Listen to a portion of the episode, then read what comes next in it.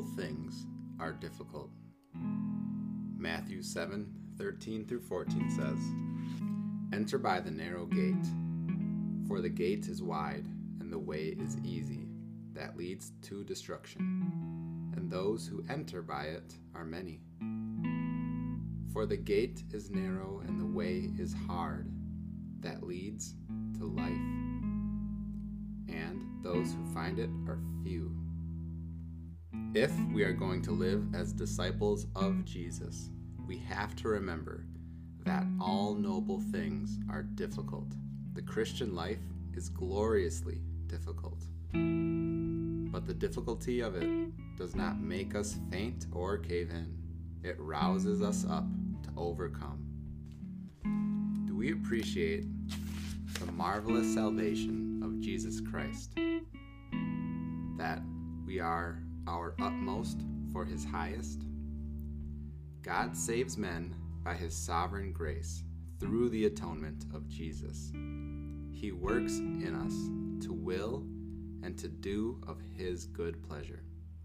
But we have to work out that salvation in practical living. If once we start on the basis of his redemption and do what he commands, we find that we can do it.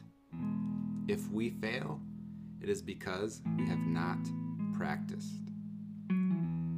The crisis will reveal whether we have been practicing or not. If we obey the Spirit of God and practice in our physical life what God has put in us by His Spirit, then when the crisis comes, we shall find that our own nature, as well as the grace of God, will stand by us.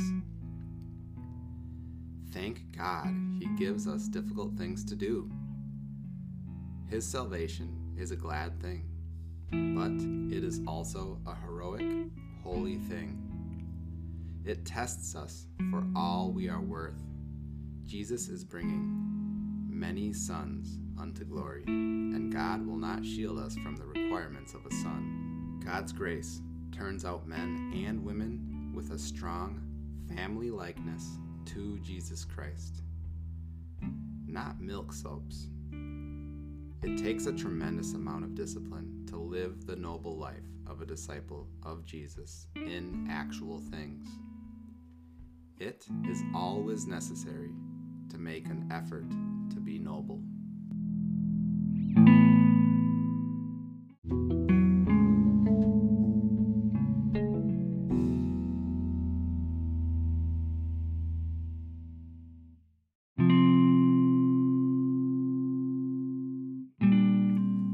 devotional got me pretty fired up. I had this question Why and what is straight and narrow? I'm very glad that I'm reading the book, The Cost of Discipleship, right now because the book goes through that idea of straight and narrow versus wide and open. Wide and open, the road of many is cheap grace. Straight and narrow, the road of few, is costly grace. The book of James makes it clear that a person's work, person's works are important to his salvation. Cheap grace would have us believe that all we need to do is vocalize our faith maybe a few times a year and our salvation is assured. We are called to deny ourselves and take up our cross. There's nothing cheap about that.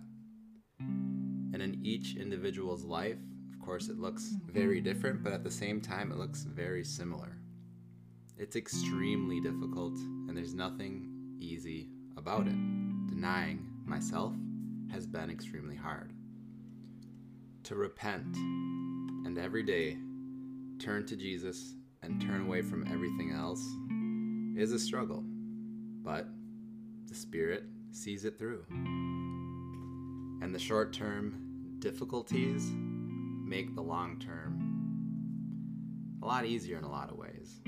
Because truth is, if I were to, for example, eat the diet I wanted to eat, have two donuts in the morning, three donuts in the afternoon and five donuts at night. And then, along with that, consume another 1500 calories every single day and get a lot less activity than I do every single day, I would gain a lot of weight. I would put on the 30 pounds that I lost. And then I would add on dozens of more pounds as well. And life being a lot heavier, having all this extra stress on my body, filling my my organs with garbage would make life a lot harder. It's more difficult to do the things that are easy and suffer those consequences than it is to, in the short term, be disciplined, do the things that are hard, and maintain and, and progressively become more disciplined. It's a lot easier to, to live that disciplined life. That's what I'm finding out. Of course, it requires radical change every day, denying myself every day, denying my own appetite, things I want to put in my mouth. But if I don't do it, I feel better. The whole idea of eating less food and feeding myself more spiritually still seems fairly backward, but at the same time, I perform much better. I feel much better. I am more of a, I'm, I'm a more pleasant person and loving person when I rely on the Spirit to get through the day rather than food or other things that rust and, and waste away. So I could go on. I feel like I'm kind of rambling. And I really wanted to read through a an excerpt that uh, John O. Reid said in, in uh, 2009 from a sermon he had or an article he had, which was titled, Will Christ Find Faith? And it goes over this whole topic of the cost of faith, or what is being faithful.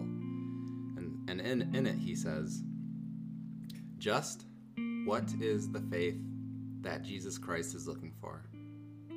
It is a faith far greater than we might imagine. It is faith not just in individual truths or doctrines, but in an entire way of life, the righteous, holy way that God Himself lives.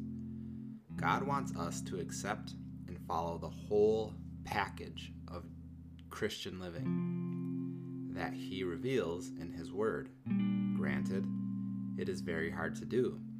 We live in one of the most sinful, evil, corrupt, self centered societies of all times, and our patience and conversion are being severely tested. The world wants us to come out of the narrow way that protects us, teaches us, and prepares us for our future. It is pushing and enticing us to accept the broad way that will push us down to failure and destruction. So, whatever you may have going on today, and you're looking for answers, a way to resolve it, or a way out of it, just remember as a Christian, it's not going to be the easiest way. It's going to be the way which requires you to deny yourself and do what you wouldn't do. And instead of turning to me or other people, turn to Jesus and what's in the Bible. Because all the answers are in there ask the Holy Spirit, how can it apply to my life? I wanted to finish today with a line that Oswald uses towards the end, or a couple sentences towards the end of the devotional. He says, Thank God he does not, or thank God he does give us difficult things to do. His salvation is a glad thing, but it is also a heroic, holy thing. It tests us for all we are worth. Jesus is bringing many sons unto glory, and God will not shield us from the requirements of a son. God's grace turns out men and women with a strong family likeness to Jesus Christ, not milksaps. And I didn't know what the word milksaps meant. I looked it up, and it means weak or cowardly men and women. So God's raising us to be strong, a strong family, likeness to Jesus Christ, not weak or cowardly people. And the more we dive into the Word, the more we practice this stuff and make it a reality in our own lives, it doesn't sound so harsh anymore. It doesn't sound so difficult and like this mountain that's impossible to summit. Instead, it becomes another thing to do. All right, I denied myself that thing, I can deny myself this thing. All right, Jesus, let's see what's in store today. How can I be more like you today? It becomes something that is a loving back and forth rather than a grueling and dreadful back and forth. Dive in, make it real, do what it says, accept the Spirit into your life, and make it a reality. This is what I want to teach my kids. This is what I'm going to be living for the rest of my life. God willing, and God bless.